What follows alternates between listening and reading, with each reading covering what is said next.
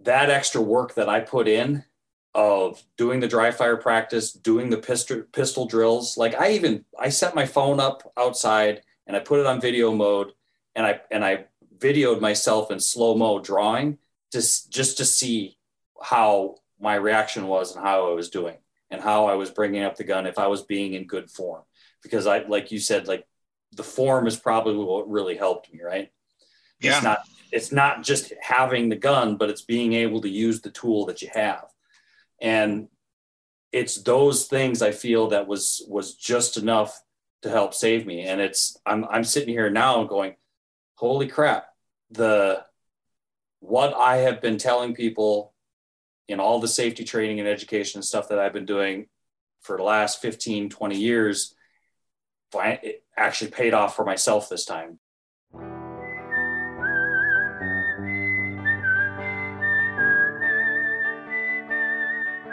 These are stories of outdoor adventure and expert advice from folks with calloused hands. I'm James Nash, and this is the Six Ranch Podcast.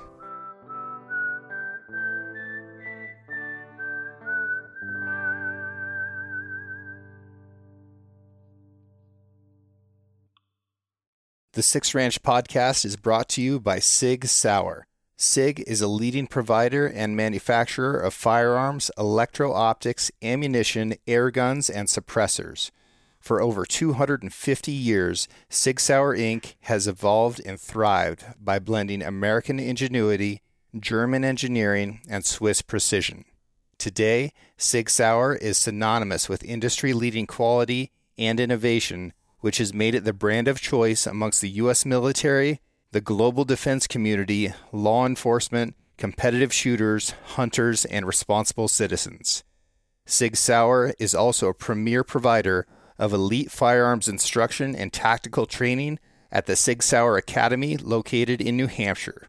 For more information about Sig Sauer and its complete line of products, visit sigsauer.com. You, sir, have a story to tell, and it's something that um, that has not been shared, and uh, and there's a good reason for that. But the reason that we're sharing this, just so that everybody knows right off the bat, is not because you're seeking attention for yourself or glory or anything like that. Like what we're talking about is lessons that you learned the hard way that could have been a much harder way that can actually save somebody else's life. And that's why we're doing this today. So, where do you feel like this story starts for you?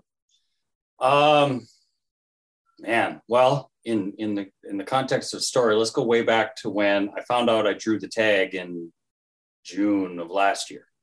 Um, you know, I found out that I drew the tag, and I knew that if I drew the tag, I was like, okay, it's going to be grizzly country, so I got to start doing my homework. And so once that happened, I'm like, I, I started buckling down, and I went into you know, trying to prepare and research as much information or gather as much information as I could. So I started doing that. I um, had read some articles in the meantime about, you know, which gun is best as far as bear protection and stuff like that. I own a nine millimeter pistol for everyday carry, but I was kind of curious to hear. And I eventually settled on uh, a Glock uh, Model 20 10 millimeter, just for uh, the all the aspects of you know 15 in the mag and one in the chamber and and the the little bit extra oomph behind it and everything. So that's what i went with. But when i bought the gun i only was able to get one box of ammo with it because as you know yeah hard times. Hard times for ammunition. And even throughout the middle of the summer i'd go into the sports store and i'd look and and they'd have one or two boxes of the personal defense rounds for you know a dollar 25 a pop And I'm like, well, I'm not practicing. I'm not practicing with that. So throughout the whole summer, I really practiced and prepared as far as well as I could. And we can get into it later. But anyway, like I, I couldn't shoot at the range. I just had to dry fire practice. Is basically all I could do. So we end up going, uh, getting there on a Friday night. Um, it was later in September. Hunted Saturday, Sunday, and Monday um, seeing a bunch of bear scat and everything along the area. Got into elk. What time of year is this? This is late September. Uh, okay. The attack happened on September 21st. So, okay. it, the, you know, it was a month long season, and we just opted for li- you know limited entry unit archery. Might as well hit the you know peak of the rut or around the 18th as close as we could. Plus, my friend who came with me uh, took off a week of work just to come with me as as extra protection for me, basically. Um, so if you don't have a friend that's willing to do that, you need to find another friend because that's just fantastic. I didn't even ask. I was contemplating going solo, which really was a bad idea, but I could. I'm like, I can. My job is flexible enough. I could have taken off two weeks and went and hunted yeah. the whole two weeks or two and a half weeks or whatever. But he could only afford like he's like, I can give you a week. We'll leave on a Friday night, you know, and we'll come home the next Sunday. And I'm like, hey, that works for me. You know, seven days we should be able to get it done. So we uh to skip past the elk hunting stuff that happened, like you know, we hunted Saturday, Sunday, Monday. Tuesday, we went into an area to look for some elk, couldn't find them. So we bailed on that area and drove up to a different area that was more like high country type stuff. Um, but it okay. was easily, it was easily accessible by vehicles, but it's still high country type area. A lot of uh, white bark pine. White bark pine. Yeah. And why is white bark pine important given the context of this? Because uh, the grizzly bears really like eating their seeds. you yeah. know, and so that's a really important food for grizzlies going into the fall is the nuts from white bark pine. Yeah, and I had known that and and and everything, but we get into that area and immediately, you know, we were going to make this big like mile, couple mile loop through this area, bugling into a bunch of basins, see if we could locate, you know, some elk. And uh, we're walking along this one basin, and we're in this white bark pine, and we bugle. And as we're sitting there listening quietly, we hear a rustling off in the distance, and we look. Well, what was that? oh, nothing. Well, then we walked down a little further towards kind of where that noise was, and we found the freshest pile of bear scat that we had seen the whole trip. And it's like, I wonder if that wasn't a bear. Holy crap. All right, time to get our heads on a swivel, see what's going on. And this was, you know, that higher higher country like broken timber. It wasn't thick timber, it was little pockets of white bark pine you could see for a while, little pockets of spruce that were a little thicker, but it's not like we're going through thick timber. It was it was fairly open. Well, from there, we ended up going and making, I bet we made it another three quarters of a mile or more through a loop in an area. Saw a few more signs of bear. Um, actually, a couple of spots where the white bark pine were scratched to hell, like big claw marks down the tree and stuff. And you go up, and the, the boughs of the, the pines were busted. And yeah. we stopped and we're like, well, I wonder what was going on there. Was it like cub going up there and busting branches? And we just kind of like, you know, logged it in our mind and whatever. But not far from there, I had just bugled into a basin, listened, didn't hear anything, and I look at the map and I say, well, let's walk around this other little uh, area for you know a couple hundred yards, and then we can. There's another bu- basin to bugle in over there, and if we don't hear anything, well, then we can pretty much work our way back to the truck. So we started working our way that way. Had made it. I don't know. Let's call it two, three hundred yards. It wasn't very far from what I had originally bugled, and we were just coming to this small little opening with the smaller spruce trees and then a thick bunch of spruce trees kind of out in front of us.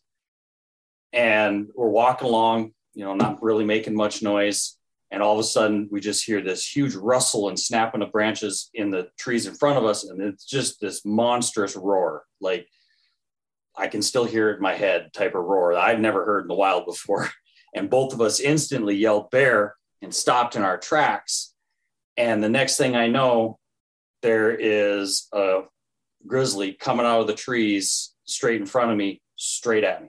Like no hesitation, no coming out of the trees, looking around or anything, just straight out of the trees, straight at me. And uh, and I, now the whole rest of this all takes place in the matter of you know second and a half. But when it's happening, you like enter a different dimension of time where things oh, feel like they're going really slow. Absolutely. I've had I've had other instances of my life where things have gone in slow motion, but this was super slow motion. Yeah. This was this was different. It, what it, a wonderful it, mechanism for survival that we have that ability. Like anytime that we're in some kind of a you know horrific violent wreck, things slow down so much that we're able to make lots of decisions really quickly. And mm-hmm I think that's a tremendous survival trait that that people have. That well, the amount of cognitive thoughts that you can have in that instance. Well, for example, so when we yelled bear, I instinctively drew my weapon off my chest rig. And so I'm standing there with my bow, you know, at a, at kind of like athletic pose, bow in my left hand, pistol in my right hand, and the bear comes out of the trees. So I, you know, drop my bow and I pull up. Well, she's one or two strides out of the trees from what I remember. And I'm already thinking maybe this is a bluff charge, put one at her feet to see if it'll turn her. And so I do that. And then, nope, she's still coming really, really fast. So I pull up, pull center mass, and just start, you know, shooting as fast as I can as she's coming at me. And I was backpedaling, but I wasn't consciously backpedaling. I didn't yeah. know I didn't know I was backpedaling until I had fallen on my ass. So I the, there was the first shot that I didn't intentionally try and shoot at her, and then there were seven more shots until I fall on my butt, and that's the seventh shot. When I fall on my butt, my left foot starts coming up in the air, and again I'm consciously going, "Oh, your foot's coming up! Don't shoot your foot. Make sure you hit the bear." Boom! And right at that instance, while I was doing that, she is hitting on her front legs to take one more stride towards me, but decides to pivot and turn and run away. At the same time, as she runs away, I take two more shots as she's running away and then get up. Now, as she's doing this, my buddy who's with me the whole time, the whole time we were hunting, you know, he's just there for moral support and backup.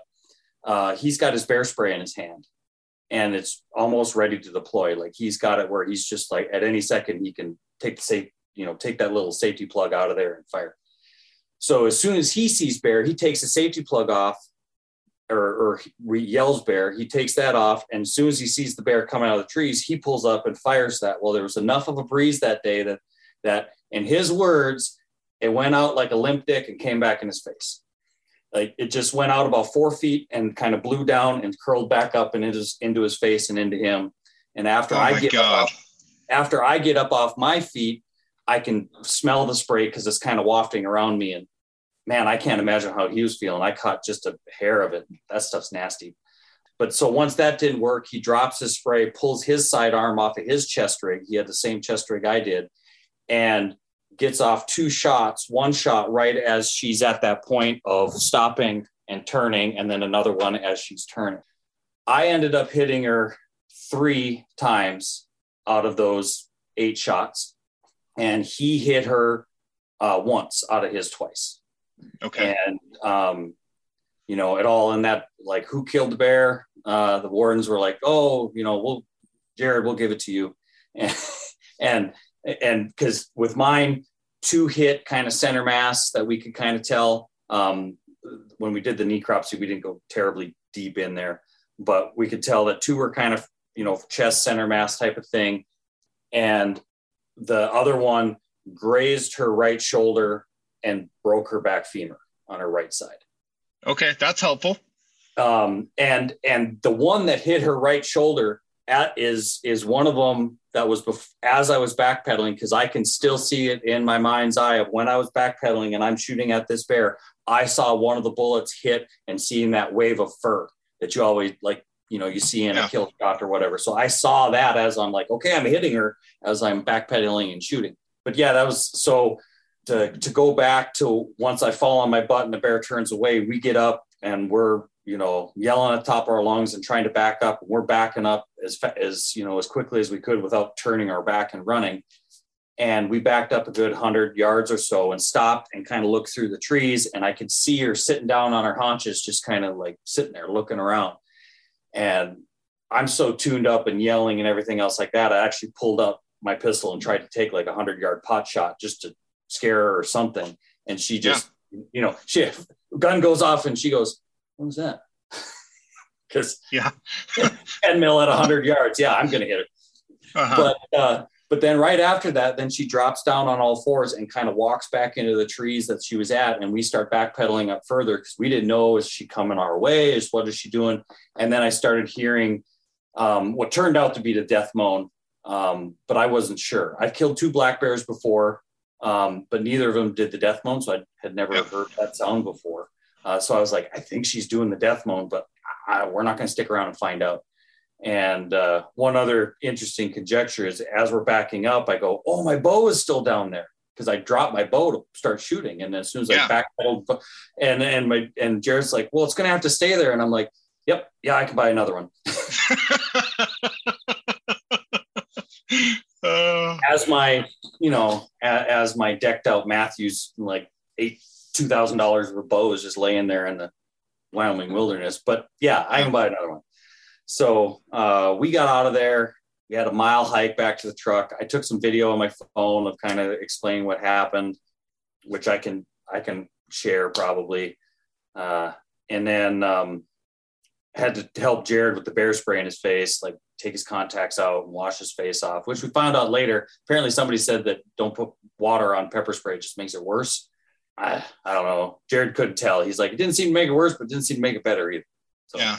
Well, you don't want that stuff to get between a contact and your eye for sure. Yeah, at least he's like, my face is burning, my eyes are burning. I'm like, do you have your contacts in? He's like, yeah. And I'm like, you need to take those out.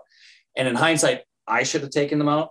He took them out, and now he Oh. he like, oh crap, Yeah. I think I had it on my hands. So in hindsight, it's like, oh, sorry, uh, yeah, I probably did make that worse. But Wow. We were still pretty tuned up. I mean, I don't think, I don't think I really settled down into you know normal mode um, until we were back at the truck, and you know it was a little while later. There was one point when I was falling on my butt, and I'm going down on my butt trying to one last shot at this bear. She's coming at me. That I felt this crazy feeling coming up in my body of, of fear. Like, Yeah. I now know what fear is uh, because I was this close to screaming like a little girl in in absolute terror, uh, being terrified.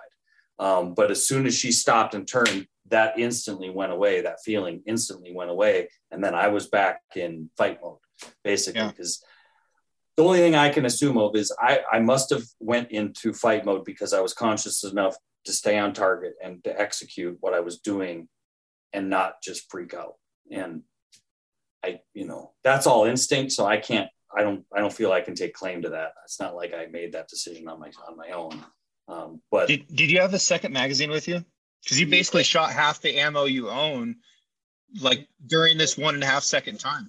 yeah, I pulled my mag and I looked and I'm like, I got nine rounds left. My buddy had his, but I don't think I did.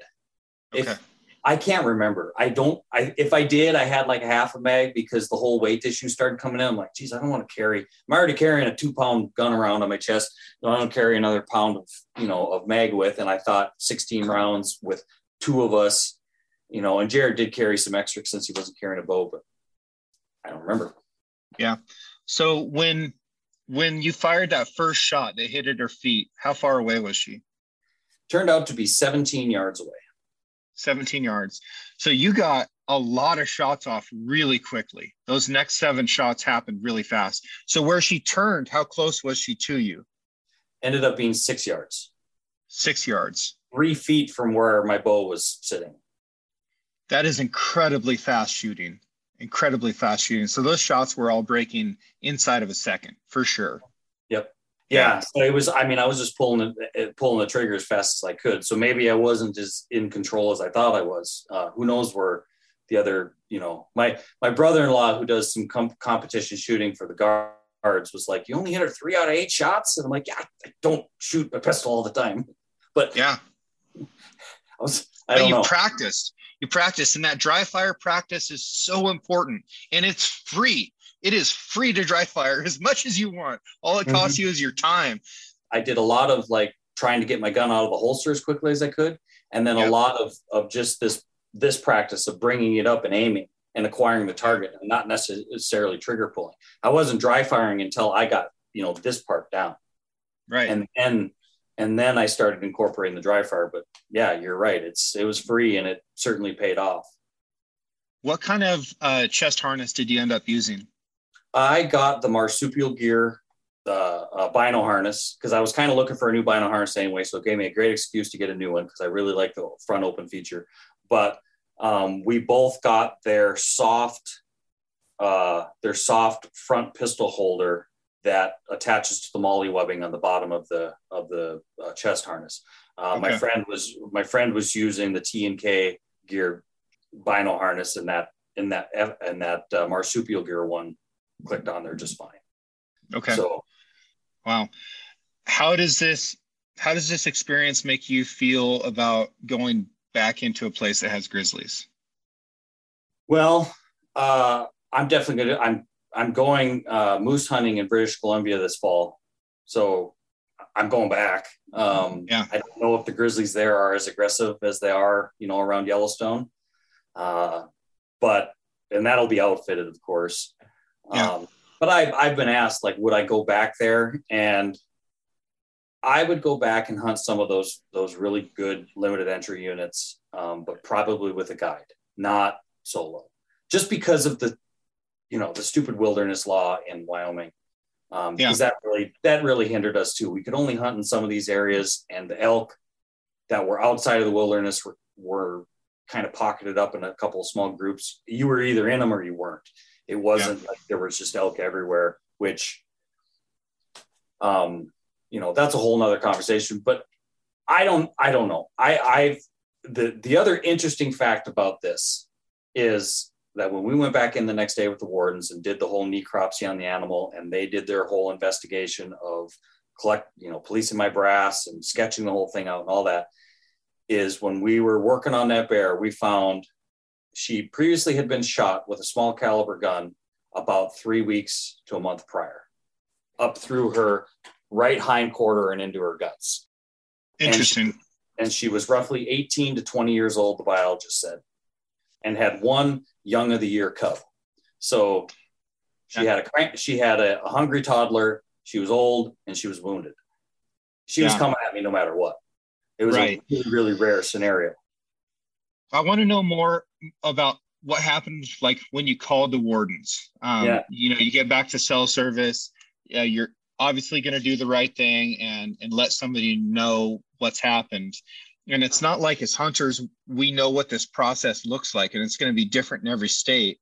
Yeah. But like you did the right thing. The the first thing you you got to do is win the fight and and save your own life, no matter what. But now you've got consequences to face for doing that. So Yeah. how did that all go down? So we had to get to where we could get cell service. And by the time that happened, uh, it was getting dark, but we were able to. I called in, I wasn't sure where to call. So I just called the tips hotline. I was like, hey, can you get a hold of Game Warden? We had a bear interaction. The Game Warden ends up calling me and he's like, all right, well, just to let you know, you know, we have to open a criminal investigation with this. You have the right to protect your life, but we have to treat it as a criminal case. Yep. And I'm glad he said that to me over the phone at first because I was about ready to punch him through the phone when he said that Yeah. to me at the moment. I was so tuned up. I'm, I was like, really? You want to charge me with the crime and I just about died or got, you know, tore up by a bear? I was, you know, I, I was pretty angry. But now in hindsight, it's like it, in hindsight, when you when you think about it, it's reasonable because of the laws of this country. They they have to go through that because it's a protected species. Yes and no. I mean, with with a lot of stuff, we're innocent until proven guilty. But you kill a grizzly bear or a wolf in certain places, like now you're guilty until proven innocent. So now's your time to prove Yeah. that innocence. Did you feel like you needed to have a lawyer with you? Like, No, this, this is starting to get stressful. Yeah. So at that point, it was kind of stressful. But then there, were- but then he's like, you know, he goes, "Can you please tell me the story?" And so I kind of told him the gist of it, and he goes, "Oh wow, yeah, that definitely sounds like you know uh, you were protecting your life." And um, he was really open with it. He didn't make me feel like I was doing anything wrong at any point. So that kind that really helped. He was great guy, and Good. uh, so he asked if we could meet the next morning and go through the interview process, and then to go back in and verify whether the bear was dead or not. Because I, at that point, I didn't know. I was like, I think I heard the death moan, but I don't know. And then the, he asked, "Is there a cub?" Well, yeah, we're pretty sure there was at least one other bear there, so we we assume it's a cub. And they're like, "Okay, we got to go and check." Because we don't want a wounded bear out there for somebody else to stumble across. Right? And so we met with them the next morning, and it was the state game warden, a federal game warden, and a big game biologist. And yeah, they were incredibly great with the whole thing. They went through and they're like, yep, we go through these all the time. They said, you guys are incredibly lucky. Usually we do these interviews in the hospital because somebody's been hurt, you know, or injured already. Um, and your weapons aren't going to be confiscated. You know, nothing, that nothing is going to happen, you know, unless it starts to look like, you know, it wasn't self-defense, which you guys, you know, they could kind of tell. We were we were like still doing the shakes a little bit, or still pretty wide-eyed, or we must have been because they were that they were very very gracious about going through, through the whole thing. I mean, if it happened again, I wouldn't hesitate to call. I you know to put it that way, it's just like they were really good about it. I had my reservations at first, but I'm like, yeah, I'm not going to just walk away from this either. I got to do the right thing. And uh, so we met the next morning. We each give our statement under a recording. And it's funny because if we could go, go back and get my my statement, I said the bear came out of the trees at like 40 to 50 yards and maybe got yeah. as close as like 15 to 20 yards from me. And they're like, yeah. oh, okay, that doesn't sound too close. And my buddy looks at me, he's like, Are you nuts? I'm like, what are you talking about? He's like, it was way closer than that. I'm like, oh, well, it sure seemed further in my mind's eye, but I it all happened so fast. I don't know. So then they're like, well, can you help take us back in there? We're like, sure. Can you know, and we and so we drive up to the trailhead and we're like, can we, you know, load our guns back up and everything? And they're like, oh yeah, absolutely. So I loaded my pistol back up, carried that, and my buddy Jared had brought a shotgun with, so he had that loaded plus his pistol. And then um, two of the wardens had dogs with, and then they were all loaded with their guns and shotguns and stuff. So I that once they were like, yeah, you can come back in there with us armed. I knew I wasn't under a normal investigation. You know, once you're suspected as a criminal, the, the police officers aren't going to be like, yeah, get your gun, let's go. Yeah. You know, like it was still, you know, a federal investigation and it still is, but it, it, yeah, they, they didn't treat me like anything, you know, they, they were, they were pretty cognizant of like, yes, this happens. Unfortunately, it happens and we're glad you're okay. We just got to, we have to do our due diligence to make sure that everything goes smoothly according to the law. So, yeah. So you're you're going in. You've got the guns. You've got the dogs. Everybody is probably on the highest level of alert. I would assume. Um, I certainly would be, given that case, because you don't know whether this thing is dead or alive, and, yeah. and pretty much got to assume that it's still alive and now more aggressive than ever. Yeah. So as we're walking in there, we saw some fresh tracks, bear tracks in the sand, and then we come and we saw some fresh tracks in the snow. And I look and I'm like, whoa, oh, that must be a, is that a cub or is that one smaller? And it was a black bear mm. track. And I, again, I was like, well, I can't, I don't know if I could tell the difference between a black bear and a grizzly bear. First time in grizzly country. I don't know. And, and he's like, oh yeah, there's black bears all over the hell around here. And then we saw one of those, those white bark pines that was all tore up and busted up. And I'm like, well, what happened there? And he's like, more than likely with black, black bears around here. And that grizzly bear didn't like it and chased it up the tree. And then they had a fight. So that's probably what was going on. Gotcha. Um, but I had dropped a pin on my phone on onX of about where I thought the attack happened after we got out of there. And we were working our way in, and I'm like, I think it's just up over this next rise and kind of down in this other area. I mean, this looks a little different. I'm not quite sure. And the biologist is sitting there with his binocular. He's like, dead bear. And I'm like, oh, we're there. Oops. good, good yeah. thing we were all ready because we walked right in to within 100 yards of where the attack happened and I thought we still had a little bit further to go. Sure. Um, having only visited that place, you know, that other time before. But he saw the dead bear, so then we looked around, no cub. We walk up. My bow is sitting there still in a little bit of snow, and the cub's paw prints are all around my snow where it came up and like sniffed my bow uh, and everything. And then wow. we, never, we never did see that cub, but the bear was laying there dead. She was stiff as a board. She definitely died the night before or that day before, shortly after we had shot her. And um, so then, yeah, then they go through the process of like, where were you standing? And go through the whole investigation as I was amazed by the detail. They had a metal detector, they had sketch pads, the biologist was taking tissue samples and, and all that, which was really, really cool to kind of see. And then I got to see the bear up close and take a few pictures and whatnot. But um, yeah, we they go through the whole thing, and then as they're going through the necropsy and the bear, they're destroying it in the same process because I asked probably maybe even one or too many times that I should have to ask if I could keep a part of the bear. Sure. Since I killed it, I'm like, can I have the skull? Like, no. Can I have a claw? No. Can I have some hair? No. and finally, yeah. he, the one word was like, gave me a pretty emphatic no in more or less terms to tell me to shut up and stop asking. I was like, okay. Yeah. But yeah, they take a uh, shears and they bust up all the claws and leave him lay there. And then as we were leaving, they take his shotgun with slugs and blow a few rounds into the skull to destroy it. and then just leave it there. And Wow. uh, the biologist said that you know that cub would come back, eat on mom's carcass, and that would probably be that baby cub's last meal because it would either get killed by another grizzly or starve to death. Maybe, but Which is another thing of like why we don't need all these grizzly attacks. yeah, I mean that that that's a maybe, but there's also an opportunity for that cub to survive because it's it's in the fall. It's not like it's a, a springtime cub that just came out of the den. Um, She was still lactating, so that cub was still still sucking milk. But yeah, I, it's possible, but but the odds aren't good for that cub for sure. No. So, and then that was, you know, that was pretty much it. We walked out, and as we were hiking out, we were just having a good, great conversation. We got back to the trucks and sat down and all ate lunch together and talked about all kinds of stuff and switched cards and everything. And it's pretty interesting. My uncle is a outdoor photographer, has been in for years, almost retired. And as I was telling my side of the story in the morning, I say my name and everything. And after I get done, the biologist is like, hey, do you know? And I'm, I look at him and I kind of smile. And it turns out my uncle had taken that wildlife biologist or had been with that wild biologist on a lion hunt like Hmm. 15 years prior and done a whole big story and write up on them. And I think it was Outdoor Life or something like that. Okay. So they knew each other. So then, yeah, it's kind of like, yeah, it was the investigation was as much of being able to be involved in just kind of the I don't know how you'd want to say it. It wasn't it wasn't like I was treated I wasn't like I was a criminal at all throughout the whole thing. Yeah. So it was I I wouldn't hesitate like I said, I wouldn't hesitate to do it again.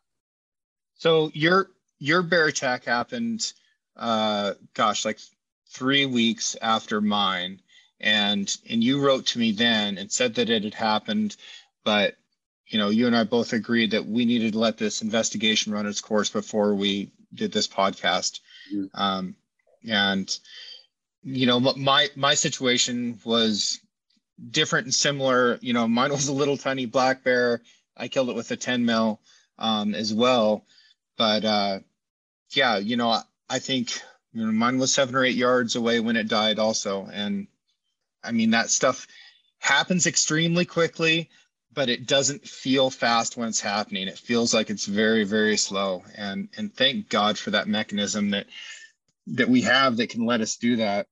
Um, Yeah. how long did did it take before you felt like you were sure enough in the clear from this uh, investigation? Uh, well, it was at the time, like when we were packing up and leaving after lunch, we asked them, you know, and they had given us a bunch of really good advice of like, hey, uh, it's probably not a great idea, you know, to show all these pictures on on Facebook and you know that you killed a grizzly bear and all that, you know, more from the context of you know anti-hunters just trying to ruin your life on social media, you know, the the way the world is now. Um, right more from that context, but also because they're like, yeah, it still is an open investigation. Unfortunately, the federal warden, you know, he's got to write up his report and do his due diligence, which he says take takes months, and then he has to send it to state's attorney, not a state's attorney, one of the federal district court attorneys, or however that works. It goes up the chain federally, and then once the feds make their decision of whether to prosecute or not, then they send it to the state. And he told me he's like, the state won't prosecute if the feds aren't going to prosecute. So um, it's been, well, it's February now. And I just checked in out of curiosity, and he had just talked with the federal attorney and was was basically like, "Yeah, you're you don't have anything to worry about. They're not going to press any charges. This was pretty cut and dry. You you know, you clearly defended your life for as close as that bear got to you. Plus, we feel the bear wouldn't have turned if your buddy didn't get around in her as well. Um, So where did where did his shot impact? uh, right behind the shoulder, you know, broadside. So Okay. double double long, basically. It's it's pretty cl- it it you know him and I could maybe get into a joking match of like who killed who, who killed what, Yeah. like who, Yeah. but because I got two in the chest cavity as well. Um, Right. But his shot, his, his shot would be the shot where you would make if you were making a broadside kill shot on a bear or a deer or Yeah. anything. Like it was right there. So it, more than likely, that's probably what you know with her adrenaline and everything, and the time it took her to go and then do the death moan, that minute ish, minute and a half ish, two minutes time period, um, yeah, pretty consistent with a double lung hit. You know, not dying right away, but slowly dying, you know, fairly quickly. So, yeah, um, they were. He was pretty adamant, even when we were sitting there at lunch that day. He's like, "You guys have nothing to worry about. I highly doubt this is going to go anywhere. You'll probably never hear from us again. But if you know, if you want to wait and whatever and get a hold of me, please do." And I just did the cautious thing um, because I as a as a consultant myself, I, I do depositions and and sometimes expert expert witness where I'm sitting on in court providing my expertise. And the last thing I need is my reputation slandered by people who don't understand on how I tried to save my life from a yeah. bear. Um, besides it being the only box of ammo that you could find, what kind of bullets were you shooting? Uh, they were the uh, I was able to buy two boxes of 180 grain full metal jackets like a week or two before we left. But what I was shooting were the Blazer, um, you know, those cheaper, I think Blazer is federal, um, two, were they 200 grain full metal jackets? I think they're 200 okay. grain full metal jackets. I could not find the 220 uh, uh, Buffalo Bore full metal jackets, yeah. but they were the yeah. 200 grain. And, you know, to that point, interestingly enough, in all the conversations we had with the, the wardens, we asked them like, what do you carry? Like, what do you want? And the federal warden who deals with these all the time is he carries his nine with full metal jackets because yeah. his opinion is he wants to be as accurate as possible, not gauging on the, the extra penetration, you know, because is it really a significant difference or not when it really counts? He feels that accuracy is going to count more than the penetration and that yeah. was his opinion of it. And I and honestly, I agree with him. Like, yeah, I would much rather be able to put rounds on target rather than a big gun going all over the place. Because the state game warden was actually, he told me several times how impressed he was that I was actually able to stay on target as the bear's coming to me. Because you have to like aim downhill as a, as the target's coming to you, and then with those bigger guns on how much they can kick. And yep. most people will start shooting, it kicks, and then by the time they go to shoot again, they haven't tracked down far enough. So they're always just shooting over the back of the bear. And again, I don't know. I guess my practice helped me in that situation because I was able to actually, you know, get those rounds under that bear as she was coming at me. So well, and and folks can't see it right now, but um, he's gesturing a little bit and holding his hands out as if you had a had a pistol in his hand. And your hand position, I can tell by doing that, is correct, and the way you're holding your arms up is correct for absorbing that recoil. Uh, I can shoot a, a, a 10 mil very very accurately, and with a little bit of practice, anybody can. So it, it it's really just a, a matter of form. Mm-hmm on the subject of ammunition, because this is something that's near and dear to my heart, there's some good options out there, and people uh, really gravitate towards the buffalo bore, and with good reason. It's it's a really big bullet. It's a semi wad cutter, which is excellent for both penetration and uh, cutting arteries and breaking bones. Um, one of the drawbacks of the buffalo bore is that you're actually not supposed to shoot them through a Glock. Um, the the way the barrel is rifled isn't you're, you're just not supposed to shoot a hard cast lead bullet through it. So there's some aftermarket barrels that you can do for the Glock. That's good. No, I didn't know that. Yeah. Um, so, you know, you can fix it and it, it just is what it is, I guess. But there's another um, ammo company called uh, G9 um, out of Washington. And they actually developed this cartridge for the Finnish military who needed to defend against polar bears with nine mils. and uh, and they make this really whiz bang ammo that has something like 40 inches of penetration um, with a nine mil in, into a you know a bear or, or ballistic gelatin of, of equivalent density. So that's pretty incredible. I ended up, you know, I had 180 grain V crown, which is a a hollow point that expands but maintains its mass really well and does a lot of cutting again, you know, my bear was small. It was a 150 pound bear ish. I didn't weigh it. Uh, but yours being a, even though that it was a sow being 18 to 20 years old, that's a pretty big bear. Any idea how big she was? They estimated at 250 to 275. She was a lot smaller than I thought. Uh, obviously, coming at me in, in real time, I thought she was four or 500 pounds. But I even said that I'm like, I feel like she's pretty big, like four or five hundred pounds. Because um, I've seen some bear, you know, I've I've seen black bears, so I had a good idea. but I said I'm fully aware of that I could be way off in in that context. And still, you know, uh, I know plenty of men that are you know six foot tall and 250 275 pound guys. And it's like i don't want you running at me at full speed either. So it's big enough. Yeah totally big enough. And bears are so much freaking stronger than people are. Like you it's almost impossible to understand how strong animals like bears and mountain lions actually are. But people will see it. They'll they'll be out in the woods and they'll see these giant logs and stumps that are either moved or completely ripped apart. And what's amazing to me is a bear's reward for ripping apart a stump is eating like a handful maybe of like ant larvae. Like yeah. that's their caloric reward for doing that. So not yeah. only are they incredibly strong they're incredibly efficient with the calories they consume. Yeah.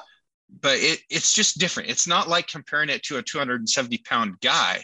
Uh, it's, it's just not the same at all. They're so much more powerful so much faster. Your your bear was probably charging at around eight yards per second maybe a little bit faster. That that tends to be the, the speed that these animals move at when they when they want to go for it. And that's fairly consistent with what you're saying. You're saying it took about a second and a half. It started at this range it ended at this range. You got this many shots off. What really impresses me besides the fact that you prepared yourself for this that upon becoming alert that your hand went to your pistol um, and then you had 50% accuracy on your shooting that's amazing. You got a lot of shots off very quickly for that level of accuracy given that amount of stress. Um, man i am so grateful that you decided to bring a gun that you learned how to use it and that you were able to use it effectively. Yeah. Well thank you. I appreciate that. It's uh you know to the strength of the bear thing, I always think about how a bear of that size, you can see the YouTube videos of how even those full size grizzlies, if they want to, can scale a tree. It's like, I, I, you know, I'm an arborist, so I used to climb trees for a living. I know how hard it is to get my 170 pounds up a tree, and I can't do it that fast. And they're that yeah. strong. And then that grizzly, when we were looking at her and stuff, those front claws are as every bit as big as my finger. Right. And it's just like, oh my gosh, they're huge. Um, and then, you know, when I was getting ready and going through all the information, listening, I believe you had a podcast on on talking about some of this stuff a while ago because that's one of the reasons I reached out to you is because you had podcasts on talking about pistols and bear protection. Yeah. And then there were, there were other podcasts I listened to that had the same thing. There was a the meat eater did a YouTube video um, on you know pistol or bear spray and everything, and I came down to the decision of this like my gun is going to be my number one option. The only time I'm going to pull my bear spray, which I had on my hip of my uh, backpack, is if it's a situation where there's a bear that's curious in us, uh, or we happen to stumble across it and it's, uh, uh you know, 50, 100 yards away and it's not a direct threat. But I knew that I needed to have that option of if there's a direct threat from a bear, I'm gonna my pistol's gonna be my number one option I'm not going to mess around with, you know, stinky spray. And thank God I didn't because it didn't work out for Jared. And, you know, it, it all he did was get pepper sprayed in the face. So, besides bringing the 10 mil, what advice do you have for people who are going to go hunt in grizzly country? So, 10, oh, geez, I suppose this has been almost 20 years ago now. Um, but I had somebody share with me the saying of how you do anything is how you do everything. And I kind of grabbed onto that right away because it makes a hell of a lot of sense. It's if you know in that in that me- mindset of you know how you prepare and how you practice and how you operate in everyday life is how you're going to operate when it matters and vice versa um, and, and in my world of working in trees and it's pretty high risk industry when you're you know, high up in a tree and you're taking the top off and running a chainsaw and stuff, you don't have a margin for error. So you got to operate safely all the time. And that's how I approached going into this hunt. And that's how I approach most of my hunting is I'm going to do as much homework on the front end. So it's easier when I'm actually hunting. And that's what I would say if, is if you're going into grizzly country, uh, the chances of you getting attacked, I mean, geez, we hit we hit the lottery. I should have bought a lottery ticket that day because really, what are the chances that it's going to happen?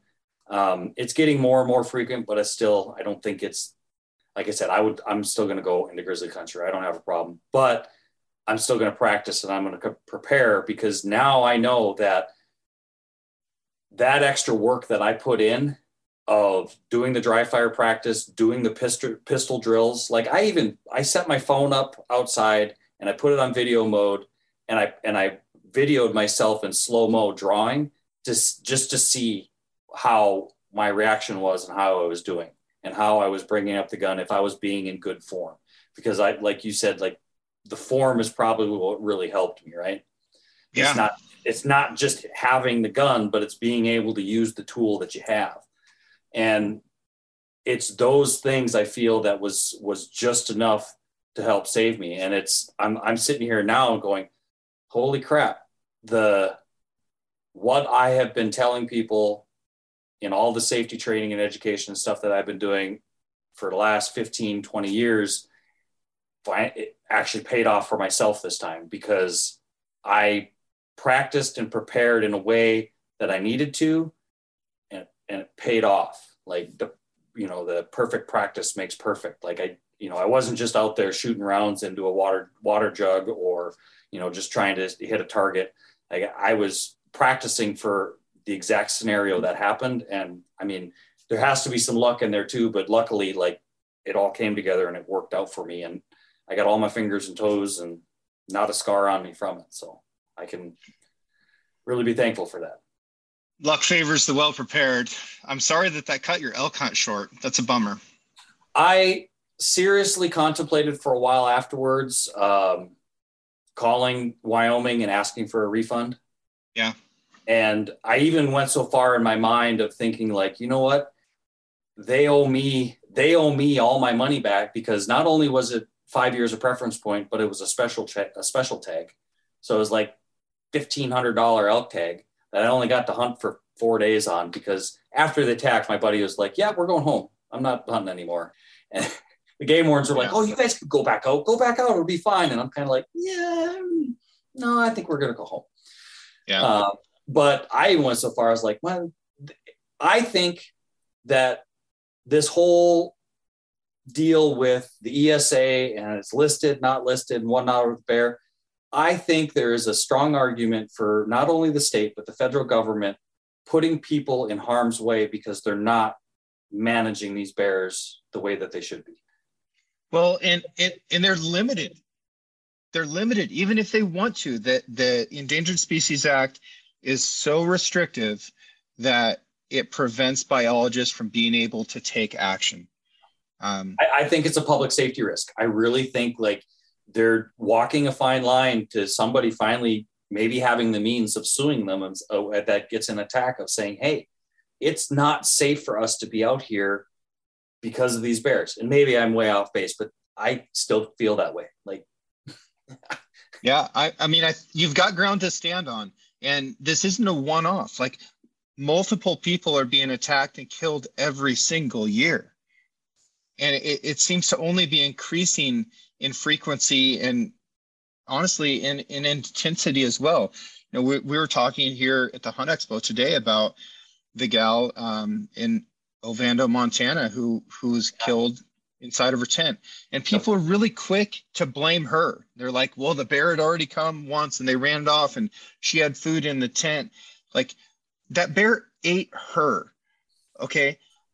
It didn't eat her food. It it, it ate her. It yeah. killed her.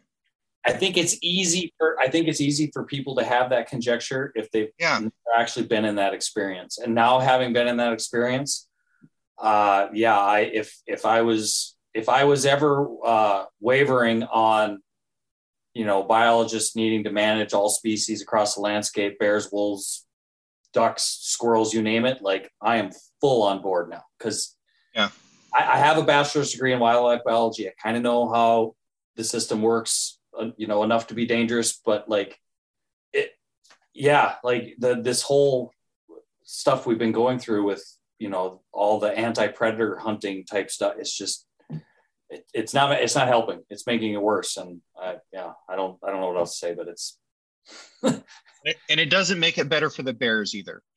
No. And, and I feel like that's where people's hearts are at. Like when when bear hunting, you know, was up to be banned in California, um, I brought up the example of of what happened with mountain lions in California.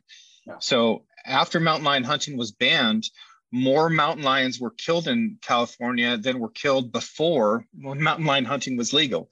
And the reason is because now the lions were coming closer to people, conflict was increasing, but instead of the state making money from hunters going out there and adding that recreational value and and you know the the historic and tra- traditional benefits of, of lion hunting now the state has to pay somebody to go out and do it and lions are worse off as a species as a population in that state because hunting was banned and yeah. and the data is is really clear on that so i know where people's hearts are at Yep. But they just have to look for examples to see if that's how it actually pays out. And, and it doesn't. You know, it, it plays out very differently.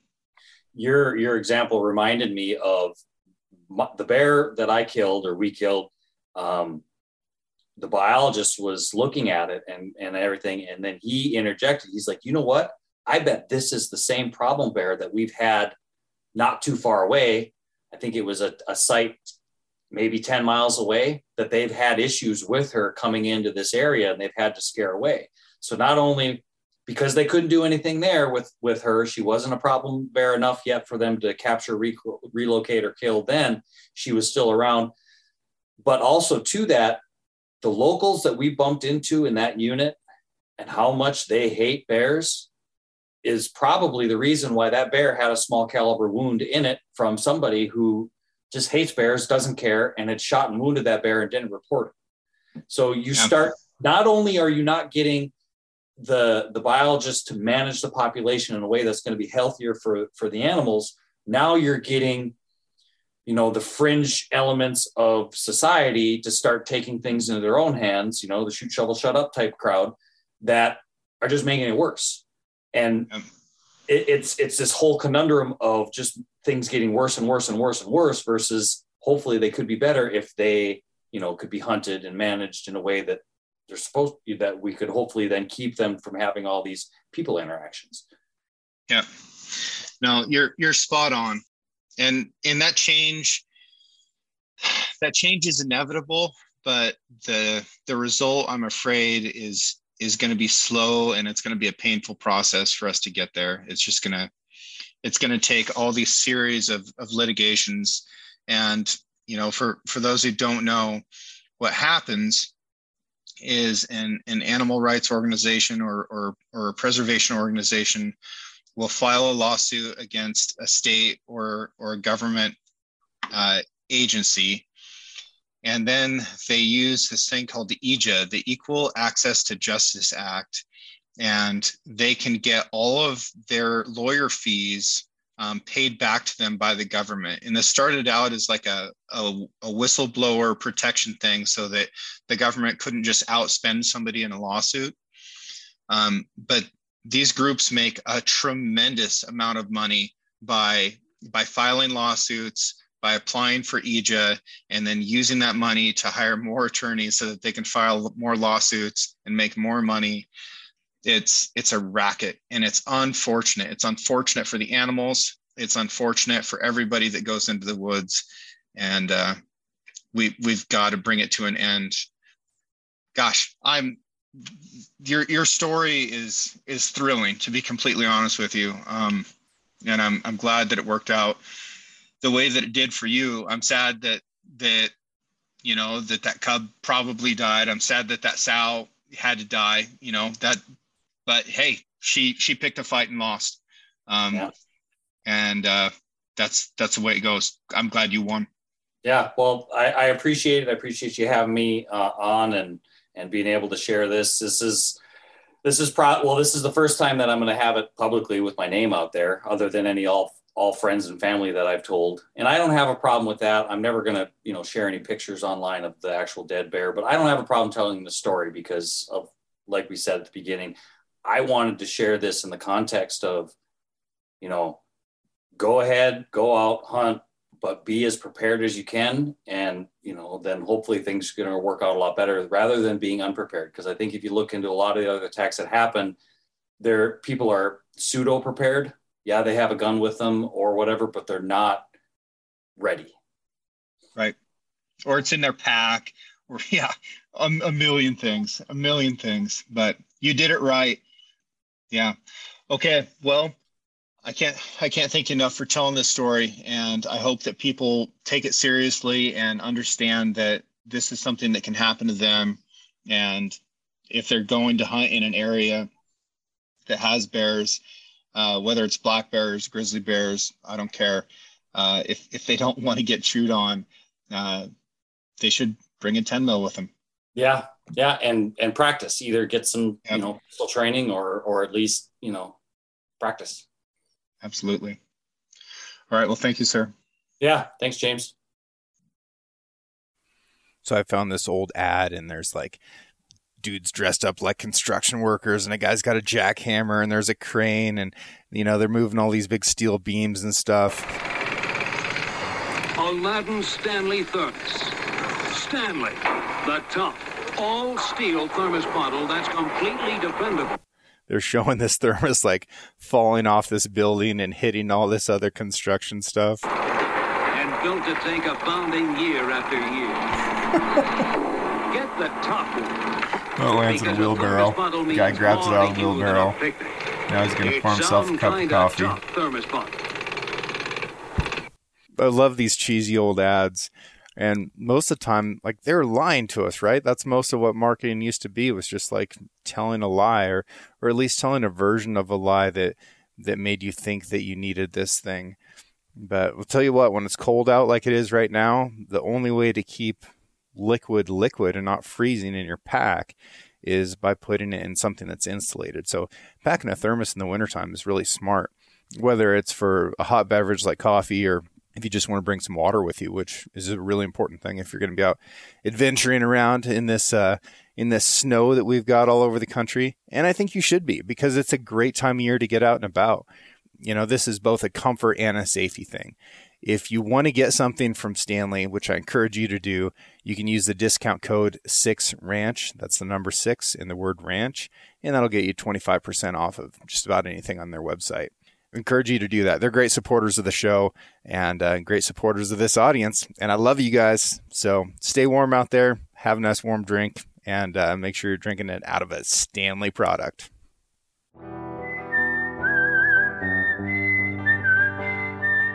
Thank you for listening. If you enjoyed this episode, please subscribe and share the show with a friend. You can also rate the podcast and leave a review. Your support allows me to keep doing what I love, which is meeting incredible folks and sharing their stories with you. For more content and photos, follow the show on Instagram at Six Ranch Podcast or me at Six Ranch Outfitters. This episode was produced by Emily Brannigan, with original music written and performed by Justin Hay. Art for the Six Ranch Podcast was created by John Chatelain and digitized by Celia Christofferson. Tune in every Monday for a brand new episode of the Six Ranch Podcast. I'll catch you next week.